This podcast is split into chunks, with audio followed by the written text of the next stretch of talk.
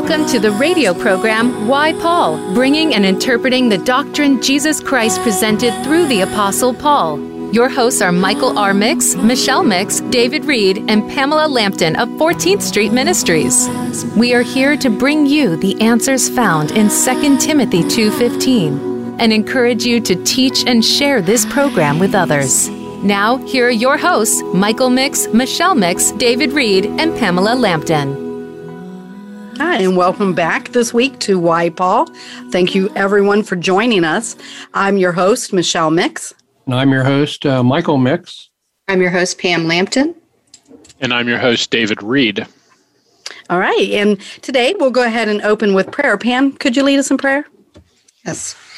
Dear Heavenly Father, I want to thank you, Lord, for your salvation, for your grace, Lord, that you have um, given us, Lord, for our daily life for the Holy Spirit who guides and directs in our hearts and our lives, Lord, and decisions that we make.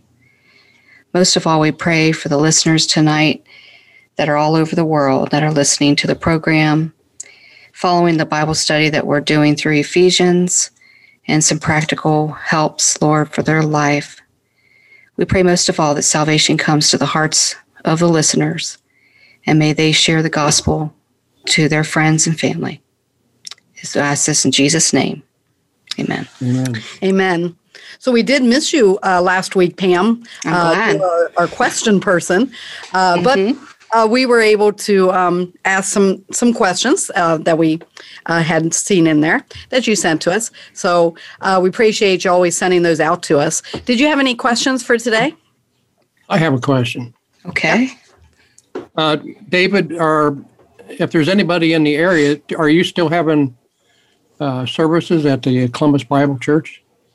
We are. Uh, we continue to have Sunday services, uh, Sunday 10 a.m. And uh, I'm not going to just email me at the Columbus Bible Church website and I'll give you the address. I feel a little weird. We're, we're not meeting in a public, we're, we're meeting in someone's, near someone's residence. And so rather than me give that over the air, if you're interested, reach out to me through the columbusbiblechurch.org website and I'm happy to share it with you that way. All right. Okay, thank you. Thank yeah, you. thank you. Thank you. Um, we did have a question that came in this week, um, and I'll just read it to you. It says, Hello, I listen to your program most weeks, and I am encouraged to study the Word of God and rightly divide the Word. I do understand this well, but are you able to give me guidance on how? Where do I start? What resources do you recommend? And how do you how do you know which books relate to other books? And um, we did discuss this, and we will be covering that question next week as a whole program um, so that we can give you guidance on your resources, um, how to study the word, and what books do um, correlate with each other. Um, and that's a good question because a lot of people do say, okay, well, I have the Bible. Do I start from Genesis and go all the way through? And most of the time, um, reading the word of word of God through the whole entire scriptures is daunting, and and people do mm-hmm. give up, and then they don't get to the meat of the word that's more practical to the Christian life. So we will go over that next week as a whole program. Yes, and sure. and last week was uh, great because we did go over uh, the question about the will of God. Mm-hmm. Uh, so that was that was great as well. Um, very very informative, very helpful to have that. Um, so today we're back to Ephesians. Um, Pam, can you bring us up to date uh, where we are in Ephesians? Yes, we're going to start in Ephesians um, chapter five, verse six. I'm going to go ahead and read six through eleven, and this is um, entitled the theme is the believer's walk as God's dear children. And we see that referenced in Ephesians um, 5 1, where it says, Be ye therefore fathers of God as dear children. I'll start with verse 6 in chapter 5 of Ephesians. Let no man deceive you with vain words, for because of these things cometh the wrath of God upon the children of disobedience. But be not ye therefore partakers with them. For ye were sometimes darkness, but now are ye light in the Lord. Walk as children of light. For the fruit of the Spirit is in all goodness and righteousness and truth, proving what is acceptable unto the Lord, and have no fellowship with the unfruitful works of darkness, but rather reprove them. So Ephesians 5:11 tells us something about not having fellowship with unfruitful works of darkness. Turn with me if you would to 2 mm-hmm. Corinthians chapter 6 verse 14. 2 Corinthians chapter 6 verse 14. Like usual, when we want to understand something in the scriptures, when you want to understand a verse, the key technique is to find the relevant cross reference. And what I mean by that is it's not like turn a page and put your finger down and pick a verse at random. That's that's not a scientific approach. That's not an intelligent approach. But to find the other verses in the scripture that address the same topic. One of the ways that people often do that is through word searches. So for example, if you run the word fellowship and you look at other verses that deal with fellowship, those verses will give you insight. So look at with me at, at 2 Corinthians 6, verse 14. Be not be ye not unequally yoked together with unbelievers. For what fellowship hath righteousness with unrighteousness? And what communion hath light with darkness? And what concord hath Christ with Belial? Or what part hath he that believeth with an infidel? Notice verse 16. And what agreement hath the temple of God with idols? The distinction that's being drawn there is there's a difference between the temple of God, which is true, and idolatry, which is obviously false religion. Mm-hmm. Verse 16 continues For ye are the temple of the living God. As God hath said, I will dwell in them and walk in them, and I will be their God, and they shall be my people. Notice verse 17. Wherefore, come out from among them and be ye separate, saith the Lord, and touch not the unclean thing, and I will receive you. So let's make sure we understand what that passage is telling us. It's an instruction to the believer to have no fellowship with the works of darkness and to have no fellowship with idolatry. In other words, it's to separate from the false gods of this world. That's the, the same idea that we're looking at in Ephesians 5, verse 11, where it says, Have no fellowship with unfruitful works of darkness. So, should the life of a believer look differently from the life of an unbeliever? It should, right? Because we're saved, we're, because we're part of the body of Christ, our lifestyle, our pattern of behavior should be different. Now, we looked at, at uh, 2 Corinthians 6, which told us to avoid idolatry. I want you to notice something in Colossians 3, verse 5. This is, this is really interesting. When most people think of idolatry, what they think of is, well, I don't have stone gods in my house. I don't bow down and worship, you know, fake idols, you know, that are made out of wood or anything like that. So idolatry is not really a thing for me. Well, look look with me at Colossians 3 verse 5. Mortify therefore your members which are upon the earth fornication, uncleanness, inordinate affection, evil, evil concupiscence, and covetousness, which is idolatry. Mm-hmm. Colossians 3 5 specifically says that covetousness is idolatry. Yeah. So, what's covetousness? Mm-hmm. Covetousness is, you're all familiar, I'm sorry, my throat's a little scratchy, but you're all familiar with the Ten Commandments, and mm-hmm. we are specifically told, Thou shalt not covet, right? And then you're given a list of things that you're not to covet. And the idea is that what we always do is we always desire more things, right? We desire either, if we have one car, we desire a newer car or a bigger car or a nicer car or a bigger house or you see how it works, right?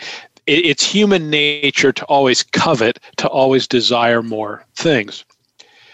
I would tell you that covetousness is a big reason that advertising works so, why do advertisers spend so much money for such small periods of time? Well, the reason why is they want to sell a product, right? Well, how is it that they are able to make good use of that time and, and actually cause it to create an economic return? Well, the, the, the way they are able to do so in, in many instances, not all, but in many, is they they prey upon, they cater to man's covetousness, right? In other words, he right. wants more. He always desires more. Well, scripture tells us that covetousness is itself a form of idolatry. In other words, it's it's the reason why I personally think it says that, you can decide for yourself. What covetousness is, it's an attitude of lack of contentment of what you've been given by God. In other words, yeah, the stuff I have is nice, but really I need other stuff and more stuff and nicer stuff. Well, the love of money is the root of all evil. There, there's no end to our appetite for more and more and more. I mention this because many in the West may not deal with, you know, bowing down and worshiping stone gods, but are, are we engaging in a form of idolatry when the nature of our covetousness is such that we are worshiping stuff and placing too much value on stuff. And so uh, consider that mm-hmm. as, you know, if you will, just encouragement as to maybe how we should think about our lives. Mm-hmm. Yeah. Verse 12. For it is a shame even to speak of those things which are done of them in secret. Get First Corinthians chapter 15, if you would. First Corinthians chapter 15. What what Ephesians 5:12 said is that it's a shame to speak of those things which are done of them in secret. And and the idea being even if you're giving a true account of those actions that are done, is it a proper thing to do? Well, it's it's described there as a shame. Look with me at 1 Corinthians 15 verse 33. Be not deceived. Evil communications corrupt good manners. Now, the context of 1 Corinthians 15 is this 1 Corinthians 15 is a chapter that's all about the resurrection. And one of the things that's considered in 1 Corinthians 15 is well, what if there is no resurrection? What if Jesus Christ didn't really rise from the dead? And what scripture says about that is essentially eat, drink, and be merry. In other words, if he didn't rise from the dead, then there's no point to this. We're all in our sins. We're going to go to hell. So you might as well live to the flesh while you're on earth. Now, of course, we know the truth of the matter, don't we? Did Jesus Christ actually, in fact, rise from the dead? He did. Mm-hmm. And because he did, therefore, uh, we ought to live our lives very carefully and righteously and soberly the point of 1 Corinthians 15, verse 33, when it says evil communications corrupt good manners, well, what happens if you teach people unsound doctrine? Like, for example, what if you teach people there is no resurrection, there is no next life, you do not give account to God? What would happen if you taught people that? Well, if you teach people that they don't give account to God, they're going to live like they don't mm-hmm. give account to God. Mm-hmm. So the natural result of evil, evil communications is that they corrupt good manners. And therefore, we need to be very careful about our communications. We need to be very careful about our doctrine to make sure that we are teaching righteous, correct, pure doctrine because evil communications, evil doctrine, un, unsound doctrine, false doctrine corrupts good manners. Well, hopefully you can see the connection there to Ephesians 5, verse 12. Should we be talking about the things that are done of the disobedient in secret? And the answer is no. Um, Paul tells us to be simple concerning evil. He doesn't say to be fully informed and highly educated about evil. He says to be simple about it, to, to be to know little of it. So let's go to the mm. next verse if we could. Okay uh, Ephesians 5:13 says, "But all things that are reproved are made manifest by the light, for whatsoever doth make manifest is light." Get with me Psalm 119 if you would. Psalm 119. We'll first go to Psalm 119 and then we'll go to 2 Peter 1.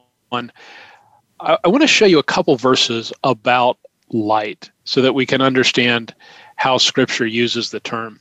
Psalm 119, and we'll look at verse 130. The entrance of thy words giveth light, it giveth understanding unto the simple. Well, it's God's words that give light. Go up to verse 105, please. Thy word is a lamp unto my feet and a light unto my path. You're probably familiar with that. That that verse has been put to song many times, mm-hmm. so many people are familiar with it. Mm-hmm. But the idea is simply this the world is a dark place. Um, it's described as this present darkness uh, because the world is, is it's dark. Mm-hmm. But what is the source of light in the world? Well, the source of light is God's word. Uh, we've all had the experience. Have you ever been in a building where the lights are out, or like you're in like a gym or some big room like that, and it's completely dark? Mm-hmm. Well, you have no idea where you're going, right? Mm-hmm. Uh, and what you do is you move very gingerly because you're concerned. I'm going to step into something, or I'm going to trip, or I'm going to, you know, hurt myself. It's it's it's it's not a comfortable feeling being in the dark because you don't know what's there. You're vulnerable. You really have no idea where to go. Well, what's the answer for life on earth? Well, the, the, the way that your life can make sense, the way that you can have clarity of purpose, is you need light, and that light exists in God's word. Look with me at 2 Peter chapter 1. 2 Peter chapter 1, and we'll look at verse 19. 2 Peter 1:19. We have also a more sure word of prophecy, whereunto ye do well that ye take heed, as unto a light that shineth in a dark place. That's God's word in this world. Until the day dawn and the day star arise in your hearts. Now, let me make one further point on this before we move on. God's word is light. This world is dark the direction we need for life is not in emotion, it's not in circumstance, it's not in experience. In other words, what what often happens what people do is they go by their intuition or they go by their emotions or they're in a circumstance and they think that God is teaching them something through this circumstance. All of those things are unreliable and none of mm-hmm. those things give light. What we really need is we need light. Because if the world's dark, you need light. And where do you find light? It's in God's word. And so that's that needs to be our constant source of authority. Mm-hmm. Let's okay. go on to the next verse. Ephesians 5:14 Wherefore he saith, Awake thou that sleepeth, and arise from the dead, and Christ shall give thee light. Get with me Romans 13 if you would. Romans chapter 13, verse 11. Now, if you notice, verse 14 says, Wherefore he saith. Um, when you see things like that, it's typically a reference to another passage in Scripture that is is being quoted there. And uh, we won't go there for the sake of time, but you might look at Isaiah chapter 60 later when you have a minute. But for now, let's go to Romans chapter 13, verse 11. And that, knowing the time, that now it is high time to awake out of sleep. For now is our salvation nearer than when we believed. The night is far spent, the day is at hand. Let us therefore cast off the works of darkness and let us put on the armor of light. Now, what Ephesians 5:14 there talks about awake thou that sleepest and arise from the dead. And the idea there being sort of get up. It's time to be awake. It's time to uh, be motivated. It's time to get things done. The same thing is true in Romans 13 when it says, Now it is high time to wake out of sleep, for now is our salvation nearer than we believed. Let me, let me put it this way life on earth is short. Every moment that passes, we get one moment closer to the rapture. Now, that's a joyous thing. While that is a joyous thing, we also get one second closer to the dispensation of grace ending. Well, think about the earth today. Are most of the people on the earth saved? Spoiler, Mm-mm. they're not. No. there's billions that are lost, which means that the body of Christ has a limited period of time to reach those people with the gospel. So we need to be very focused. We need to be energetic. We need to be redeeming the time because we just saw in the prior verse the world is dark. It's described here as as night in, in, in Romans 13. There's work to do, and the time that remaineth is short. Look with me at 1 Thessalonians 5, verse 6. 1 Thessalonians chapter 5, verse 6. Therefore, let us not sleep as do others, but let us watch and be sober. Again, it's a it's a nighttime reference, and the idea there is because matters are serious, because time is short, there's much for us to do. Mm-hmm. Mm-hmm. Let's go back to Ephesians 5, and if someone could read verses 15 and 16 together. See then that ye walk circumspectly, not as fools, but as wise, redeeming the time, because the days are evil. Mm-hmm. So, the first thing we want to do is understand the word circumspectly. Now, my encouragement to you, I think this is always a good idea. Whenever you're reading any book and you come across a word that you don't know, you should look it up and figure out what it means. Because if you don't know what the word means, you're not going to understand the sentence very well. Now, a lot of times we just guess based upon context, but that's not as good as actually knowing what the word means. Certainly, when you're reading the scriptures, you want to do that because how many of the words in God's word are important? All of them, right? Mm-hmm. So, if we come across a word we don't know, to spend the time to look it up, it's worth doing. So if you look up the word circumspectly, and you may already know it, but it's a word that's not entirely common, it means cautiously, with watchfulness every way, with attention to guard against surprise or danger.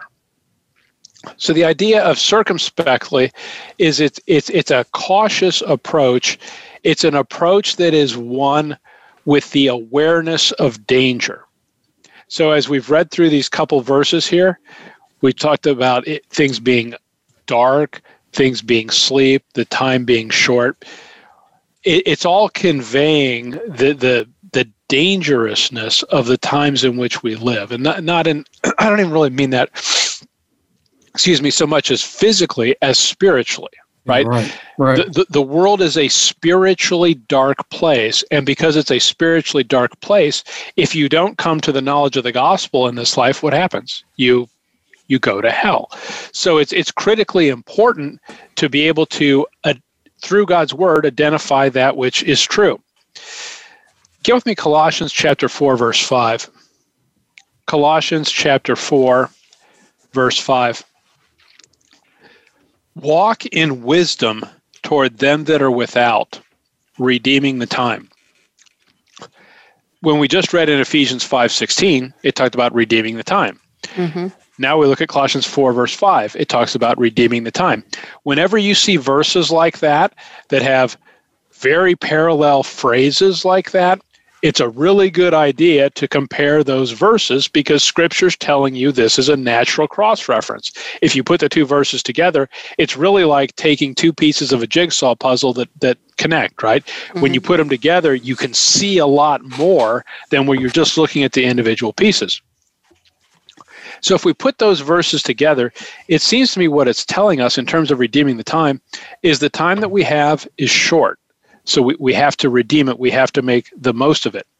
It talks there about walking in wisdom toward the lost.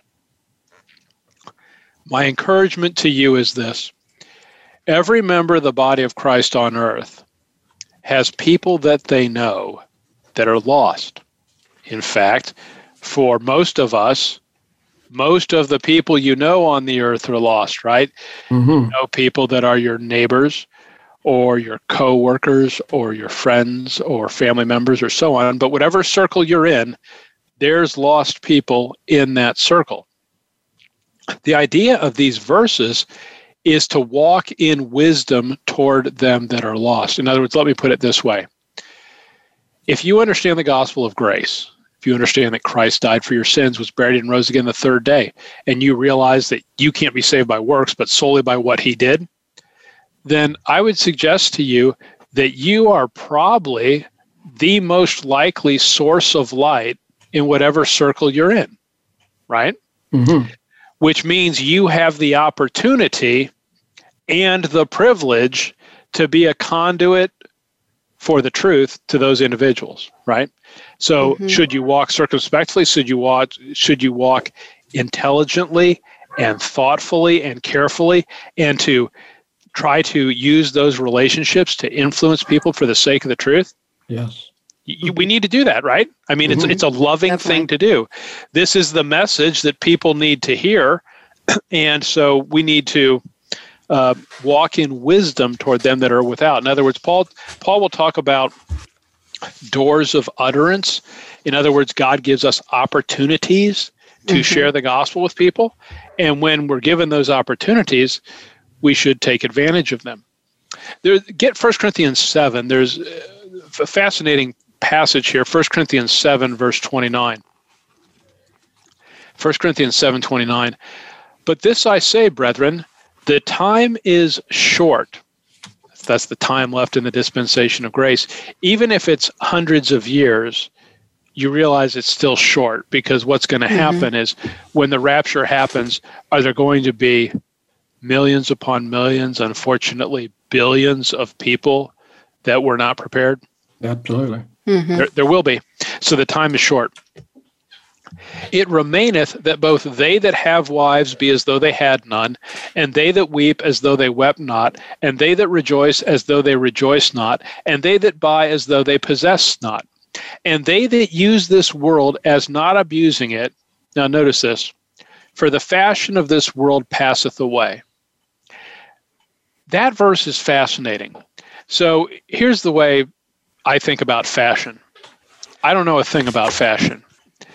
I wear stuff that people wore 50 years ago, and it'll eventually come back into style. Mm-hmm. It'll take a longer, but it will eventually come back into style. Now, my point in saying that is, you know what happens with fashion?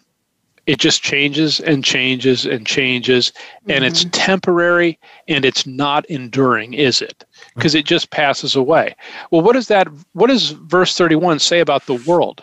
The world itself is just a fashion that passes away. In other words, so let's think of it this way. There's six six thousand years of recorded human history. And you think, well, six thousand years is a long time. Is six thousand years a long time in light of eternity? It's not. It's just a second in light of eternity. So the point is, well, the way we need to think about our life on earth, whether it's 70 years or 80 years or 100 years or, or two minutes or whatever it is, this world is passing away. Our sojourn here is very brief, and we need to figure out how to use our time for the sake of the gospel. Mm-hmm. Yep, true. Verse 17, please. Okay. Ephesians um, 5 17. Wherefore be ye not unwise, but understanding what the will of the Lord is. So we're commanded to not be unwise. Mm-hmm. And then we're commanded to understand what the will of the Lord is. Now, we talked a little bit about the, the will of God last week. Let's build on that just a little. So get 1 Corinthians chapter 14, verse 20. 1 Corinthians chapter 14 and verse 20. Brethren, be not children in understanding. Now, let me pause there. Some people have the idea that what happens is I've believed the gospel, that's what I need to know, and I, I don't need to go beyond that. Well, God's desire for your life is not just that you be saved, but that you come under the knowledge of the truth. He wants you to be mature in the faith. He wants you to be strong in the faith. Colossians 2 2 refers to the full assurance of understanding. What happens the more Bible doctrine you know? Well, it's assurance to your soul. It gives mm-hmm. you greater spiritual comfort and strength. Absolutely. That's why it says, Be not children in understanding. We need to grow. Howbeit in malice be ye children. So we should be kind hearted, right? We shouldn't be malicious and nasty. But in understanding, be men.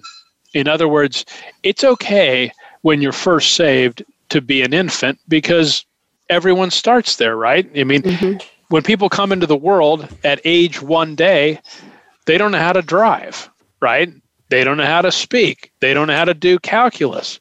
That's okay.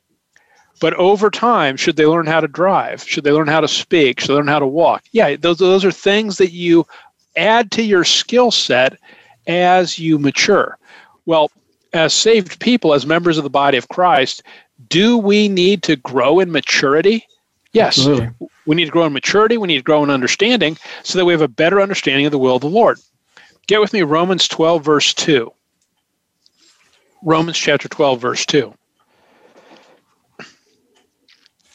If uh, if the only thing that was necessary that you needed was the gospel, then the only thing we'd ever talk about on this program is the gospel, and we just cover it again and again and again and again.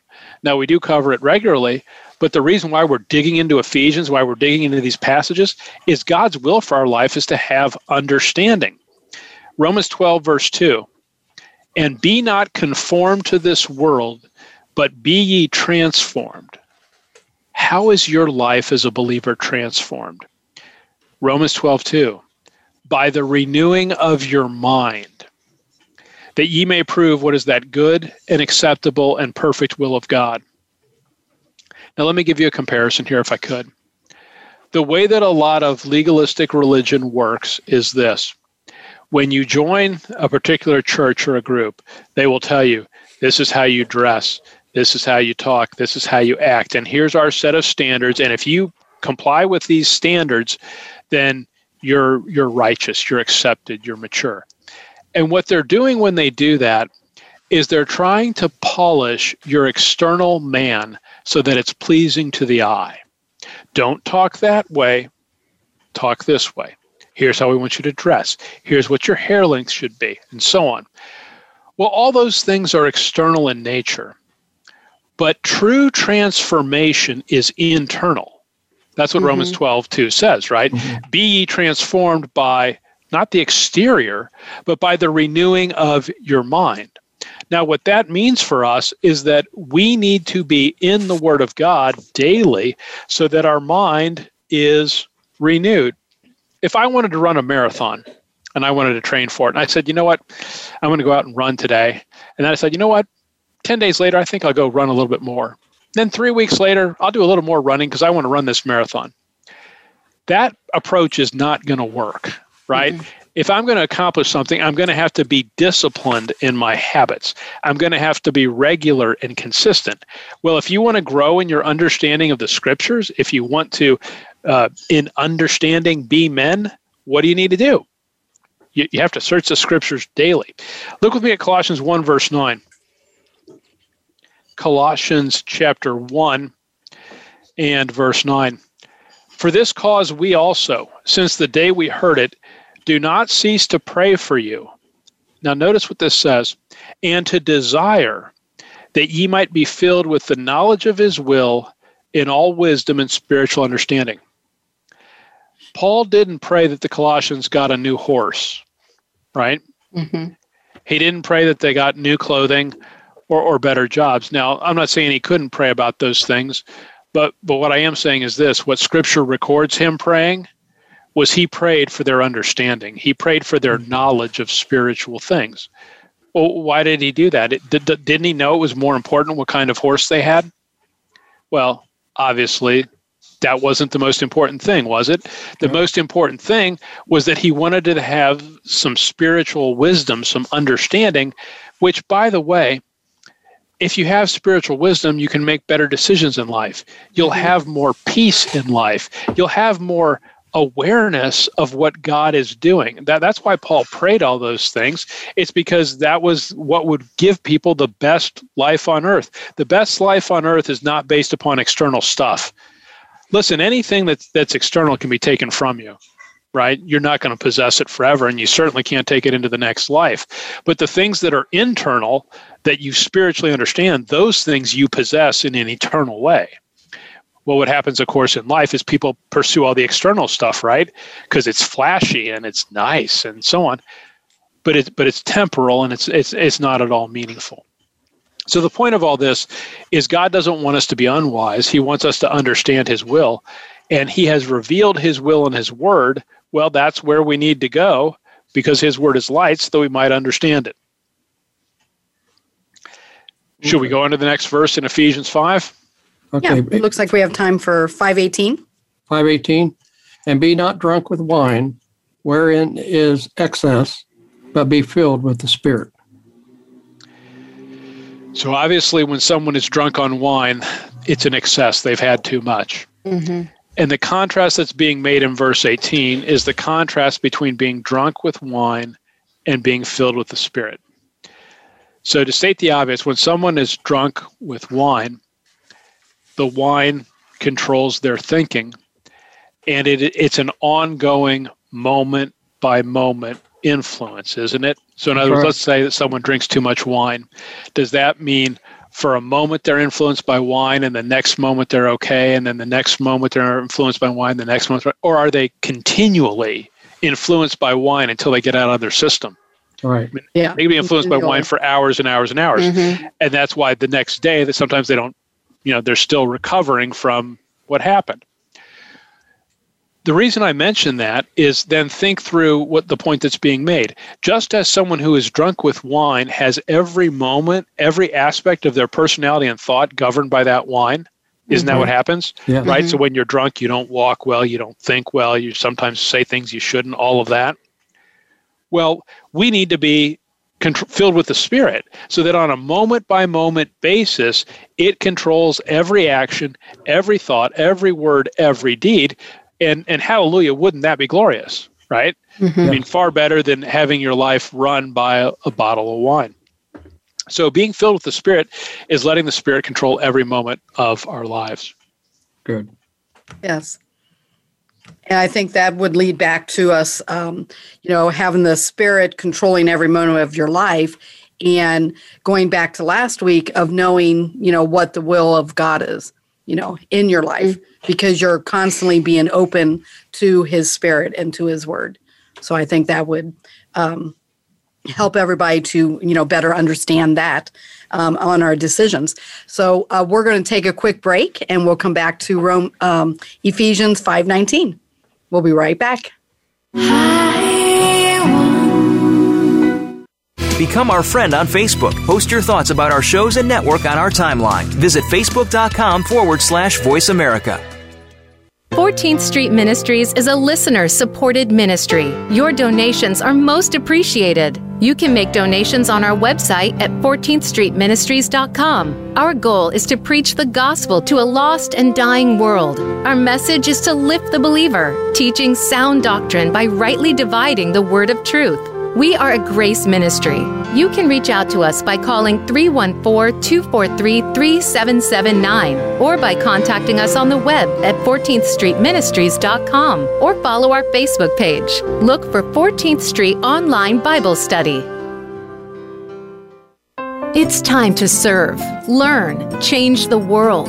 Tune in each week for the power of young people to change the world, hosted by NYLC's CEO Amy Meuers. The program is a forum for both young people and the adults who love and support them. We make connections with others through stories of change, partnership, and new perspectives of issues facing the world today. Be sure to join us every Thursday at 6 p.m. Eastern Time and 3 p.m. Pacific Time, or anytime on demand on the Voice America Empowerment Channel.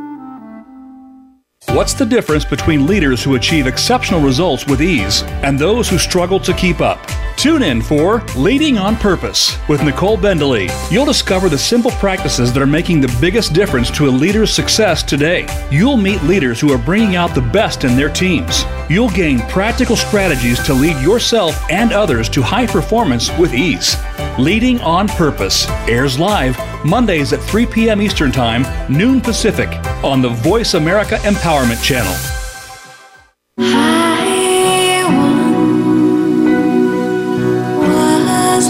You are listening to the radio program Why Paul. If you'd like to participate in today's program, call in to 1 888 346 9141. That's 1 888 346 9141. Or send an email to Michael R. Mix at 14thstreetministries.com. Now back to Why Paul.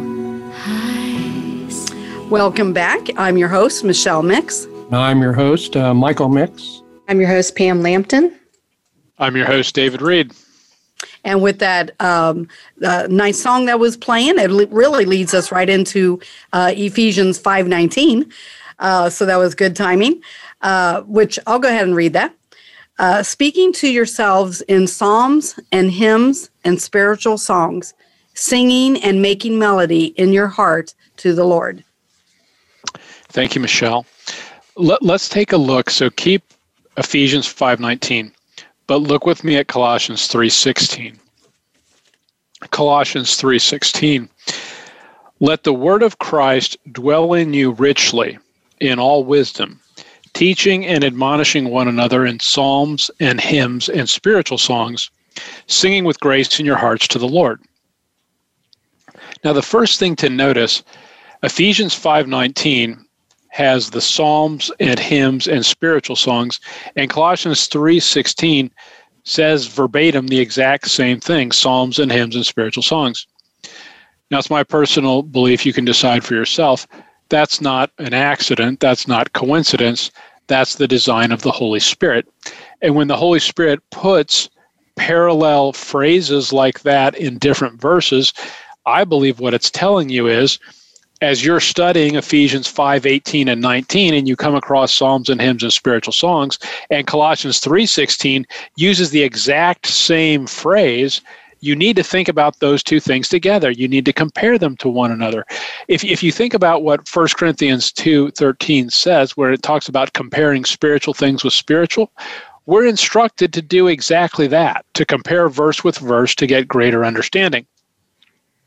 So if we do that, what you would notice is this Ephesians 5:18 ended with the phrase be filled with the spirit and then it had a semicolon and then it talked about speaking to yourselves in psalms and hymns and spiritual songs. Colossians 3:16 says let the word of Christ dwell in you richly in all wisdom teaching and admonishing one another in psalms and hymns and spiritual songs. The parallelism there is very obvious and the phrase be filled with the Spirit lines up with let the word of Christ dwell in you richly in all wisdom. There's an mm-hmm. important takeaway from this. When people think about being filled with the Spirit, they often think that means the Spirit takes me over and it gives me some sort of emotional experience or I feel warmer or it does, you know, some sort of experiential emotional type thing. Mm-hmm. What I would suggest to you is that what being filled with the Spirit is scripturally during the dispensation of grace is letting the word of Christ dwell in you richly in all wisdom. Right. In other words, God's not going to come upon you in a way where you start speaking in tongues and you start prophesying and you start manifesting spiritual gifts today. That's not going to happen because those gifts have ceased. Being filled with the Spirit today is letting God's word, letting the word of Christ dwell in you richly in all wisdom. So I'll give you an example of this. Have you ever had a song you listen to on the radio and it's catchy and it lines up with the music and you can't get the song out of your head, right? And if I start singing a song as bad as I am as a singer, you would know exactly what I'm talking about and it would trigger memories, right? It, it right. just, that's the way it is. Well, that content has been hidden inside you, hasn't it? In other words, 50 years from now, you're, you're going to know how to sing the happy birthday song because we all mm-hmm. know it right? Mm-hmm. And we all know how to sing, you know, jingle bells, which in the great song, but you know that that's just how life is, right? If we're being honest. Well, what we need to do is rather than putting that stuff into our soul, we need to take the word of God and put the word of God into our soul so that we read it, repeat it, read it, repeat it, so that we can quote verses off the top of our head. Mm-hmm and then as we rehearse those verses to ourselves, as we repeat them, it allows the Word of God to influence our thinking. I'll give you this contrast. What what happens today is most of the information in our minds comes from the internet or TV or movies or other sources of information that have the world's way of thinking. Mm-hmm. Very little of it is the Bible.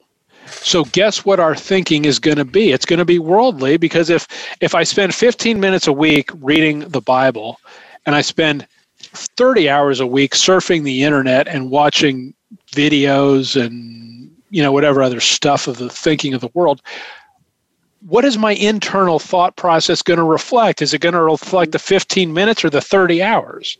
You know it's going to reflect the 30 hours. So the encouragement I would give you from Colossians 3:16 is we need to be very purposeful about putting the word of God in our inner man, in our thoughts, in our hearts, in our soul, so that that word influences our lives. Let it dwell there richly in all wisdom. Mm-hmm. Now, I want to show you a contrast between Ephesians 5:19 and 3:16. In Ephesians 5:19, it says, "Speak to yourselves, making melody in your heart to the Lord." Now, that's a good thing. In other words, one of the things that, that is, is a happy thing to do is as you learn psalms and hymns and spiritual songs, do you sometimes sing them to yourself and find mm-hmm. comfort in them? Absolutely. Mm-hmm. Yes. We all do, and that's a good thing, right? That's a mm-hmm. it's, we're scripturally commanded to do that, and it is a good thing to do that, and it's a way to rehearse spiritual thoughts in our minds. So we should do that. Ephesians five nineteen is an inward making melody to the Lord, and the beauty of that is even if you can't sing, if you inwardly make melody, God likes it. So that's a good thing. Contrast that with Colossians three sixteen teaching and admonishing one another. So there's an aspect of this that is internal. We, we make melody in our hearts to the Lord, and that's good. And that's for our own edification, right? That's for our own encouragement, because we can be encouraged in those truths. But what else do we do with music? Well, we teach and admonish one another. So let me put it this way the typical way that people think about music is they think about is this song pleasing to the ear? Is it catchy? Is it memorable? And so people like music that they, they find enjoyable. But the true purpose of music, according to the scriptures, is for teaching. And if it's for teaching, it's for teaching doctrine. I would suggest this to you then. Music that teaches false doctrine is bad music no matter how pleasant the music is right in other mm-hmm. words if mm-hmm. the function of the of music is to teach doctrine if you write a beautiful song and it's pleasing to the ear and it's harmonious but it teaches things that are not true it's bad music I, I mention that because here's one of the things that happens a lot of times music is memorable. We talked about that earlier. You have a song, you can't get out of your mind. Well, what happens is as you have those words in your mind, oftentimes we think, well, I know this is true. And the reason you know it's true is because it's in a verse of a hymn, not because it's in a verse in the Bible. Mm-hmm. There's a big difference. I'll give you one example. There's a famous song at the cross where it talks about uh, the Christ groaning upon the tree. Christ didn't groan upon the tree. I realize that's in common understanding that that occurred, but he didn't. There's no verse in the Bible that says it. All of this is just a way to say we need to be about sound doctrine. We're in favor of good music, but what we really need to do is we need to have music that teaches correct doctrine because music mm-hmm. is a way to teach and admonish one another. Mm-hmm. Very good. Let, let's do verse 20. Ephesians 5:20 Giving thanks always for all things unto God and the Father in the name of our Lord Jesus Christ get First Thessalonians, and we're going to look at ver- at chapter one, verse two, and then chapter five, verse eighteen. So we're going to look at the front of the book and the back of the book. First Thessalonians one, verse two. We give thanks to God always for you all, making mention of you in our prayers. So, how often did Paul give thanks for people? Always. Mm-hmm. Now, I want you to notice one thing on verse 2 before we go to the next verse. Do you see how it says making mention of you in our prayers? People sometimes have the idea that if you're a real spiritual prayer, what you do is you pray long and long and long, and you have lots of details in your prayers. And that's more spiritual than if you prayed briefly. What does 1 Thessalonians 1 verse 2 say though? Make mention of you in our prayers. Well, if you make mention, does that mean you went on for a long, long, long time, or does it mean you made a pretty brief remark? Yeah. Mm-hmm. It means a pretty brief remark, which right. means if I'm praying for Michael or Pam or Michelle or whoever, I don't have to pray for three hours to get my point across. God knows what I'm praying about, right? Right. Mm-hmm. I, I, can do it. I can make mention and and move forward. Now look with me at 1 Thessalonians 5.18. In everything give thanks. Every situation, every circumstance, even stuff you don't like, right? Because there's some situations we don't like. In everything give thanks, for this is the will of God in Christ Jesus concerning you. It is God's will that we be thankful people. And too many times we're whiners and moaners and complainers.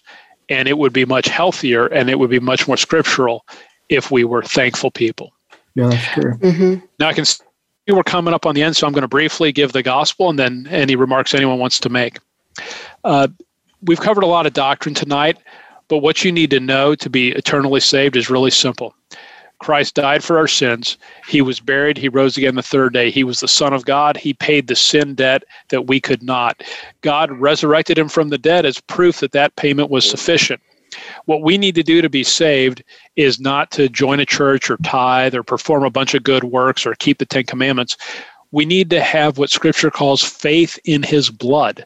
We need to trust the Lord Jesus Christ as the Savior who paid for our sins. And the moment we quit trusting in our own selves and we trust in Him, the blood that He shed for us, God saves us. You need to do that. Don't do don't put that off to tomorrow. Don't disregard that as, you know, non-essential. That's the difference between heaven and hell for all eternity. Very good.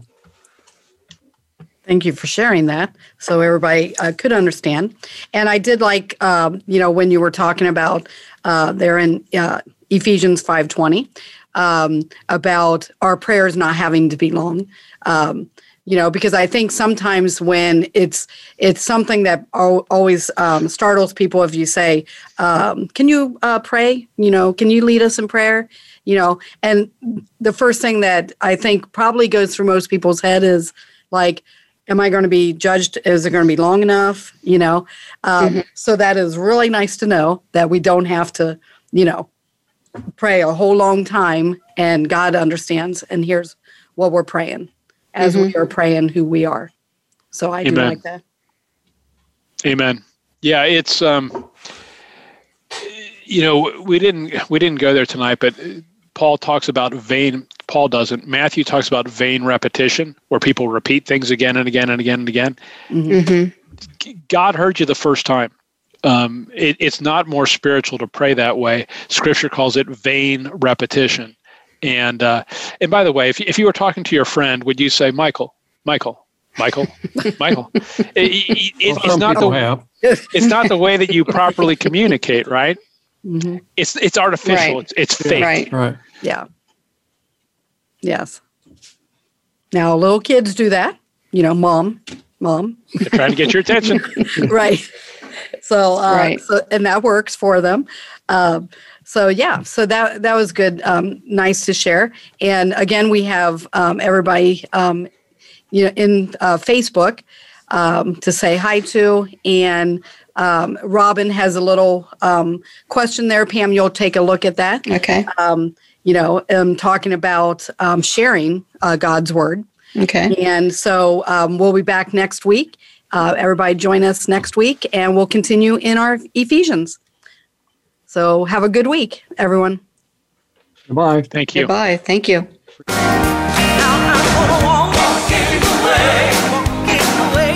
Been listening to Why Paul. Visit us on the web at 14thstreetministries.com. And please join Michael R. Mix, Michelle Mix, David Reed, and Pamela Lampton again next Tuesday at 4 p.m. Pacific Time and 7 p.m. Eastern Time on the Voice America Empowerment Channel for more thoughts and wisdom. Also, be sure to tell everyone about our program.